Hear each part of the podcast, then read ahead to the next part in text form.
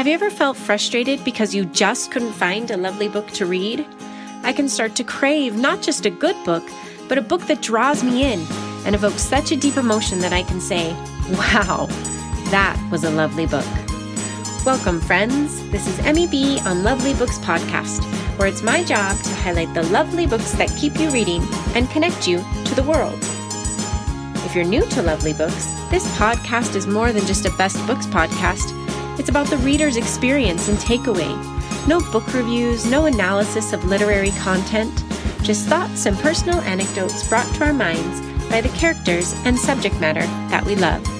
That's what brings the book to life for you. I hope we give you something to think about, something to laugh about, and something lovely to read.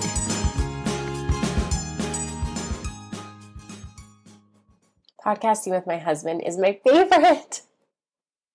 Just because we're both such avid readers and we don't often sit and talk in this context about what we read, especially fiction, right? Right. And before we start today, we thought it would be fun to share some little known facts about us. I realize as I continue to do these episodes that I always make my guest introduce themselves, and I have yet to introduce myself. So today we'll share a little known fact about the two of us. One of the cool things about Paul is that he's quite a musician. He plays the acoustic guitar very well. He plays classical music. Um, I would say Bach is your favorite. He played in a classical quartet in college. He can play the acoustic guitar, the electric guitar, the banjo. At my parents' house on Sunday, he played the piano. So he's got some musical strengths that he will not admit to on his own, but they're true. Yay! Your turn. I cannot admit to any of that. See? I can neither Confirm, confirm nor deny. or deny. Little known fact about Emily. Uh, is that she has been a dancer all of her life. She uh, specifically ballet and other contemporary and some modern and some jazz and some other what other styles? Tap. tap, the whole deal. And she was actually a professional ballerina at some point. Um, so she wasn't uh, just your standard run of the mill uh, teen with dancing skills. She actually got paid for it. So that's something that uh, many people don't know. She's smart. As a Smart as a whip. She's wicked smart. And she has an evil, cackly laugh that everybody loves. that everyone loves. Okay, so Paul hasn't read this book. I love it. Let's get a brief synopsis so that as we're talking about it, it doesn't become completely confusing. So, this is Fredrik Backman's latest novel that was released on September 8th, 2020. I was so excited um, in September to get it as my Book of the Month club pick. Um, I can't believe I waited till the end of the month to read it, but so glad that I I did read it. I've loved all of Fredrik Backman's books that I've read. Um, the first one I read was A Man Called Ove. Um, then I read Britt Marie Was Here. And then my grandmother asked me to tell you she's sorry. I love his writing style. Um, and I, I love the hidden messages that he puts in his books in um, the fault of the characters. Um, so I'm going to read you a synopsis of this book, and then I get to talk about it with my hubster. okay, so this is Anxious People by Fredrik Backman. Looking at real estate isn't usually a life or death situation, but an apartment open house becomes just that when a failed bank robber bursts in and takes a group of strangers hostage. The captives include a recently retired couple who relentlessly hunt down fixer uppers to avoid the painful truth that they can't fix up their own marriage. There's a wealthy banker who has been too busy making money to care about anyone else, and a young couple who are about to have their first child but can't seem to agree on anything. From where they want to live to how they met in the first place. Add to the mix an 87 year old woman who has lived long enough not to be afraid of someone waving a gun in her face, a flustered, but still ready to make a deal real estate agent, and a mystery man who has locked himself in the apartment's only bathroom. And you've got the worst group of hostages in the world. Each of them carries a lifetime of grievances, hurt, secrets, and passions that are about to boil over. None of them is entirely who they appear to be, and all of them, the bank robber included, desperately crave some sort of rescue. As the authorities and media surround the premise, these reluctant allies will reveal surprising truths about themselves and set in motion a chain of events so unexpected that even they can hardly explain what happens next. So, this book was a really fun read. Um, we get to know each one of the characters individually. We learn how they came to be in this apartment um, and a little bit about sort of the struggles that they're facing. I love Fredrik Backman's writing. He has such a such a smart way of stating things in a very blunt and obvious way that are both hysterical and meaningful. Um, his books are so funny. I am not an emotional person um, outwardly. I don't get choked up in public. And I don't get choked up at a lot. This book made me cry. Cry or Like just- cry. or tear up. No, I like wept in the car. I even got like a little hiccup. Oh my goodness. which Goodness. surprised me. So I was sitting. My our daughter, our oldest daughter, has started playing lacrosse and she was playing her game like forty five minutes away. She had to be there forty five minutes early, so it was a long drive. I brought this book so I could sit in the car and read since it was like forty five degrees outside, and said I'm just going to finish this book um, in the car and then go over to the gas station. Um, for anyone who follows my Instagram page, I posted a picture of the last page that made me cry, and then I had to drive to the gas station to blow my nose because it was like it was heartfelt. So, um, so I'm just going to share some parts of this book. I find it interesting. Um, I love, I don't know, I love it when different people have very different experiences reading books, um, because to me it lends itself to the idea that reading a book and the experience of reading a book, there's a lot of context involved. So, in the context of my life, I'm a mother, I'm, I'm a married woman, married to a man, I have five children. Um, I'm just doing the American thing. We got lessons, we got school, my husband and I both work. Um, and so I feel like a lot of the characters in this book, particularly the main character, the robber, is in the midst of a bit of a crisis, a life crisis, um, where they've just been kind of going through the motions their whole life. Like, this is what grown-ups do. I'm just doing what I'm supposed to do. And then there comes a point in the book where everything in this person's life totally unravels. It's so funny because it's so right on. Um, but I can see how someone who is not in this stage of their life wouldn't really connect with that. But I feel like this book, I feel like we could invite Fredrik Backman over for tea. You think he'd come from Sweden For some yerba mate. for some yerba mate? I feel like he would get us, and we would get him because he wrote, he really wrote this book about a, period of life. So I'm going to read some excerpts from the book, and then Paul and I are going to laugh about them, basically, and help people understand why this book um, was so relatable to us.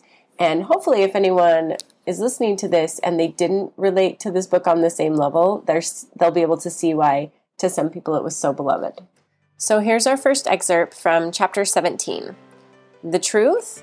The truth is that the bank robber was an adult. There's nothing more revealing about the bank robber's personality than that. Because the terrible thing about becoming an adult is being forced to realize that absolutely nobody cares about us. We have to deal with everything ourselves now, find out how the whole world works, work and pay bills, you use dental floss and get to meetings on time, stand in line and fill out forms, come to grips with cables and put furniture together, change tires on the car and change the phone and switch the coffee machine off and not forget to ki- sign the kids up for swim lessons. We open our eyes in the morning and life is just waiting to tip a fresh avalanche of don't forgets and remembers over us. We don't have time to think or breathe. We just wake up and start digging through the heap because there will be another one dumped on us tomorrow. We look around occasionally at our place of work or at our parents' meetings or out in the street and we realize with horror that everyone else seems to know exactly what they're doing. We're the only ones who have to pretend. Everyone else can afford stuff and has a handle on other stuff and enough energy to deal with even more stuff, and everyone else's children can swim. I absolutely loved this. My personality is such that every once in a while I just look around my house and I think I, I feel like we need a grown up. we need to Yep. we need to call a grown up and have a grown up adult come and figure out what the heck is going on because it's getting crazy. And uh, do you do you agree? Do you feel like this is kind of a midlife perspective? Yeah, and I mean, I find myself thinking, uh, I cannot believe how old I am, and I don't feel like it. I, I truly feel 19, 20, 21, and like I'm still learning things. It's wild. It is really crazy. Yeah. And, you know, as you're reading that, it reminds me, and I don't want to throw you under the bus here, so you can edit this out if you want to, but Okay. um, it reminds me of our daughter's uh, second to last lacrosse game. Tell the listeners what happened. We had a leak that uh, Flooded our house, you know, caused some water damage. Okay. Yes. So our house is in total disarray. We have five million things happening. We've got dance classes, lessons, uh, drive here, go there, coronavirus, the high school I work at gets shut down. Like so many things going on and I hurry and pull up the lacrosse schedule. Check the time. Okay, get in the car. We gotta go. We're five minutes late. Get out on the field. I'm so perturbed that we're late that I sit in the car to braid my hair. like, Emily, you've got to get a hold of yourself. We get out of the car. I walk out onto the field and we're looking for Elizabeth. Where is she? Where's her team warming up? We can't find her team warming up anywhere. Where in the crap is Elizabeth? And we see a field of girls playing the And lo and behold, Elizabeth is out on the field. She's on the field. She's playing. on the field playing. And I look at my watch and go, oh, her game isn't supposed to start for 20 more minutes. Nope. Her game is 40 minutes in, and I have blown it. Not only have I blown it, but I've blown it at the one game where she's actually playing against people that we know. and it was so embarrassing. But it, I mm-hmm. mean, just so, it was very me. yeah, she looked at us, uh, Elizabeth, our daughter, like, uh, what the heck? Like, Mom, Dad. yeah, yeah, we totally let her down. and it was horrible. It was like it was embarrassing. I felt so bad. Mm-hmm. I felt so bad. But there's an example. Yes, we could go on. We could go on, we could but go we on. won't. We won't go on. I just want all these people who are going through the same thing to know they're not alone. And that hit me just as so hilarious because I just read it and ain't it the truth. right? For a lot of us, ain't it the truth? And you know, I do have a tendency to look at people who look completely put together and think, I know you send your laundry out and you have a cleaning lady and the people come and clean your car. and you should have to write that on your front doorstep. Okay, so um moving on. This is I'm just to like I said, I'm just to go through different quotes from the book and just just so that you guys can see just how this made me feel so joyful. This quote from the book, this paragraph from the book lends itself to the idea that um as adults, when we're struggling, when we're having a hard time, we do look at our neighbors and we're like, why the heck is everyone else so freaking put together and I'm such a train wreck? Right? So, You know, one of the other things that re- that reminds me of is I have curly hair, and what I notice now when I see people who are very well put together, they the the men always have very well groomed hair. You know, like you see models in magazines and things, and their hair is just one hundred percent perfect. You see people on TV, and it's perfect. My hair, no, it does Never not go perfect. perfect. It does not go the, the kind of curly that is perfect. It does not go the kind of straight that is perfect. It goes the completely disheveled look where it looks like I did not shower that day. Uh, whether I did or didn't, you know, you really can't tell once the gel kind of dries out. And, uh, you know, I look at everyone else. How does that guy get his hair stinking so uh, 100% tame? it's annoying. It is so annoying. He probably just came from the hair salon. You should have to wear a sign. Well, well, why do people get weekly haircuts? I mean, what the heck? I know. Do they get every other week? Who's to say? I mean, if I go a month, you really can't tell. There are people who will come and clean your car at your house. And do they do haircuts too? I don't know. Okay. if they come in, clean the car, do haircuts, and then maybe mow the lawn, All right, we're in. great. Then we're in. Okay, here's the next one. Okay, this is page 57. The truth, of course, is that if people really were as happy as they look on the internet, they wouldn't spend so much damn time on the internet. Because no one who's having a really good day spends half of it taking pictures of themselves. Anyone can nurture a myth about their life if they have enough manure. So, if the grass looks greener on the other side of the fence, that's probably because it's full of shit. Ah, not that it really makes much difference because now we've learned that every day needs to be special. Every day. That's a great one. I do like that.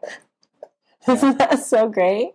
I mean, it really is true. I, I can say from experience when I'm um, with my girls, and this happens especially at dance things, since we talked about the fact that I'm a I have experience with dance. When I go to a dance event with my daughters, and it's a great event, and I'm really I'm being the mom I want to be. I'm like there. I'm supportive. I'm enjoying the event. I'm you know having a great experience. I'm so frustrated when I get home at night because they didn't take any pictures. you know what I mean? And so when I read this, I really I really understood that. That that was like a really visual thing for me. Like yeah, because no one who's having a really good day spends half of it taking pictures of themselves. Mhm. They have better things to do, Mhm. right? Mhm. Everyone in this book um, experiences some sort of stress. They're being held hostage by a bank robber. And Mhm. even though the bank robber isn't particularly threatening, it's a stressful, anxiety provoking experience. So we kind of get an insight into how all of the characters react under stress. Um, but there is one character in particular, her name is Zara, who is actually experiencing real anxiety. I really related to her because um, I'm a huge advocate for mental health therapy, for therapy in general, and I myself struggle with anxiety. And so listening to this sort of explanation of how she sees her world because of the anxiety that she feels, uh, it really hit me as well. It resonated with me. I felt lots of empathy for her as a character. So for this excerpt, we're starting on page 238. She felt like telling him that she needs distance, that she can't stop massaging her hands, that she counts everything in the room because it calms her down, that she likes spreadsheets and turnover forecasts because she likes order. But she also feels like telling him that the economic system that she has devoted her life to working in is the world's biggest problem right now because we made the system too strong. We forgot how greedy we are, but above all, we forgot how weak we are, and now it's crushing us. She felt like saying all this, but by this point in her life, she had gotten used to the fact that people either didn't understand or didn't want to understand. So she stood there and deep down wished she'd stayed silent the whole time. So a couple things there really, um, really resonated with me. The you know, um, Zara as a character, she comes across as like a really hardened person. She is very socially unaware, and um, she doesn't care that she's socially unaware. And so, um, when we kind of get the chance to look inside her head and see what she's struggling with and why she has to kind of silence the world around her um, in order to keep herself functioning and whole. Um, it, you know, it goes on to say um, they talk about headphones, so she's listens to music really super loud. Um, and it's just to kind of silence the world around her because it's too much. It's too much for her to take in and it's too much for her to deal with. And so, I mean, that really, the explanation of what she was experiencing really made me think, you know, there's probably a lot of people in our lives who come across to us in a particular way, but really we don't know what they're personally experiencing. And so it's really unfair for us to judge them based on their interaction with us.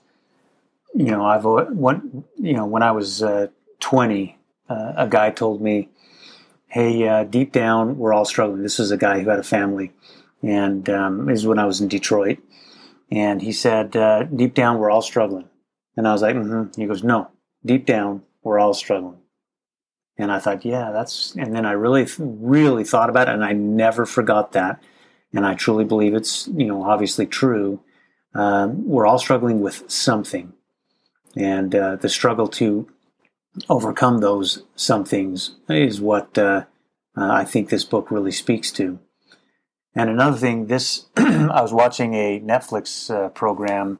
So the name of the program on Netflix is um, the Playbook, and it's um, it's a coach's rules for life, and it goes and interviews a bunch of coaches, and, and it, uh, they share their philosophies for coaching and life and all that. And one of the episodes is about Doc Rivers, who was the coach of the Boston Celtics uh, through one of their uh, later successful periods, and um, he talks about one of his philosophies that has to do with the word Ubuntu. And this book reminds me of Ubuntu um, an African, it's a uh, Nguni Bantu term, which means humanity, but it's a philosophy that has to do with uh, uh, it's the idea that you are uh, essentially um, the product of everyone else around you. So um, I am because everyone else is. And it's a very popular uh, in their culture uh, topic that essentially says um, we're all connected we're all dependent on each other, and none of us can succeed without each other, and none of us can truly fail without each other. And everyone uh, dynamically uh, affects each other in ways that are so interconnected that we can't, we simply can't disconnect completely. And this book, I really like how it kind of ties all these lives in together with the common theme that deep down we're all struggling. Totally. Yeah, and that is going to lead us, that is a perfect segue into our last quote that is chapter 71, page 324. They say that a person's personality is the sum of their experiences, but that isn't true, at least not entirely, because if our past was all that defined us, we'd never be able to put up with ourselves. We need to be allowed to convince ourselves that we're more than the mistakes we made yesterday, that we are all of our next choices too, all of our tomorrows. And I love that as it addresses suicide. Um, suicide is a theme that runs throughout this book. And the idea that we don't have to be tied to all of our yesterdays, but we're going to be a sum of what makes up our tomorrows too, I think is a really hopeful message.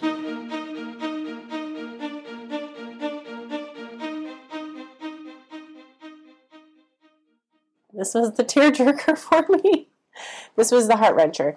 Um, I'll just read it. Okay, so page.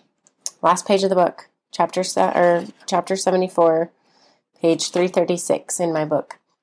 The truth, the truth about all of this, the truth is that this was a story about many of different things, but most of all about idiots. Because we're all doing the best we can, we really are. We're trying to be grown up and love each other and understand how the hell you're supposed to insert USB leads. We're looking for something to cling on to, something to fight for, something to look forward to. We're doing all we can to teach our children how to swim. We have all of this in common, yet most of us remain strangers. We never know what we do to each other, how your life is affected by mine. Perhaps we hurried past each other in a crowd today and neither of us noticed. The fibers of your coat brushed against mine for a single moment and then we were gone. I don't know who you are. But when you get home this evening, when this day is over and the night takes us, allow yourself a deep breath because we made it through this day as well. There'll be another one along tomorrow. So, why did that make you cry? Um, because I think when we get inside our heads and when we're really um, struggling to be who in our minds we think we're supposed to be, based on our own ideals and based on the people around us who it feels like are always succeeding when we're always failing, um, it's because, I mean, what really touched me about it is even just the single line because we're doing the best we can, we really are. And I think if we all offered each other more understanding in terms of, you know, just understanding like we are doing, everybody's doing the best they can. I don't think anyone wakes up in the morning and says, I'm only going to halfway do things today, unless they're depressed and then they lay down on the dining room floor until they can collect themselves and then do their best. And that's a real thing. But I really think, even in that circumstance, sometimes laying down on the dining room floor is the best you can do. And that's okay. It's okay to do your best and have it not be the same as everyone else's best. And I love that. That really touched me. I hope you enjoyed what you heard today. If you did, please remember to comment, like, subscribe, follow, and leave me a review. Those reviews really do help me out. Also, if I can leave you with the book recommendation, I absolutely recommend everything by Fredrik Backman. His writing is wonderful. Um, thanks for listening in today, and we will join you again next week as we bring you another lovely book.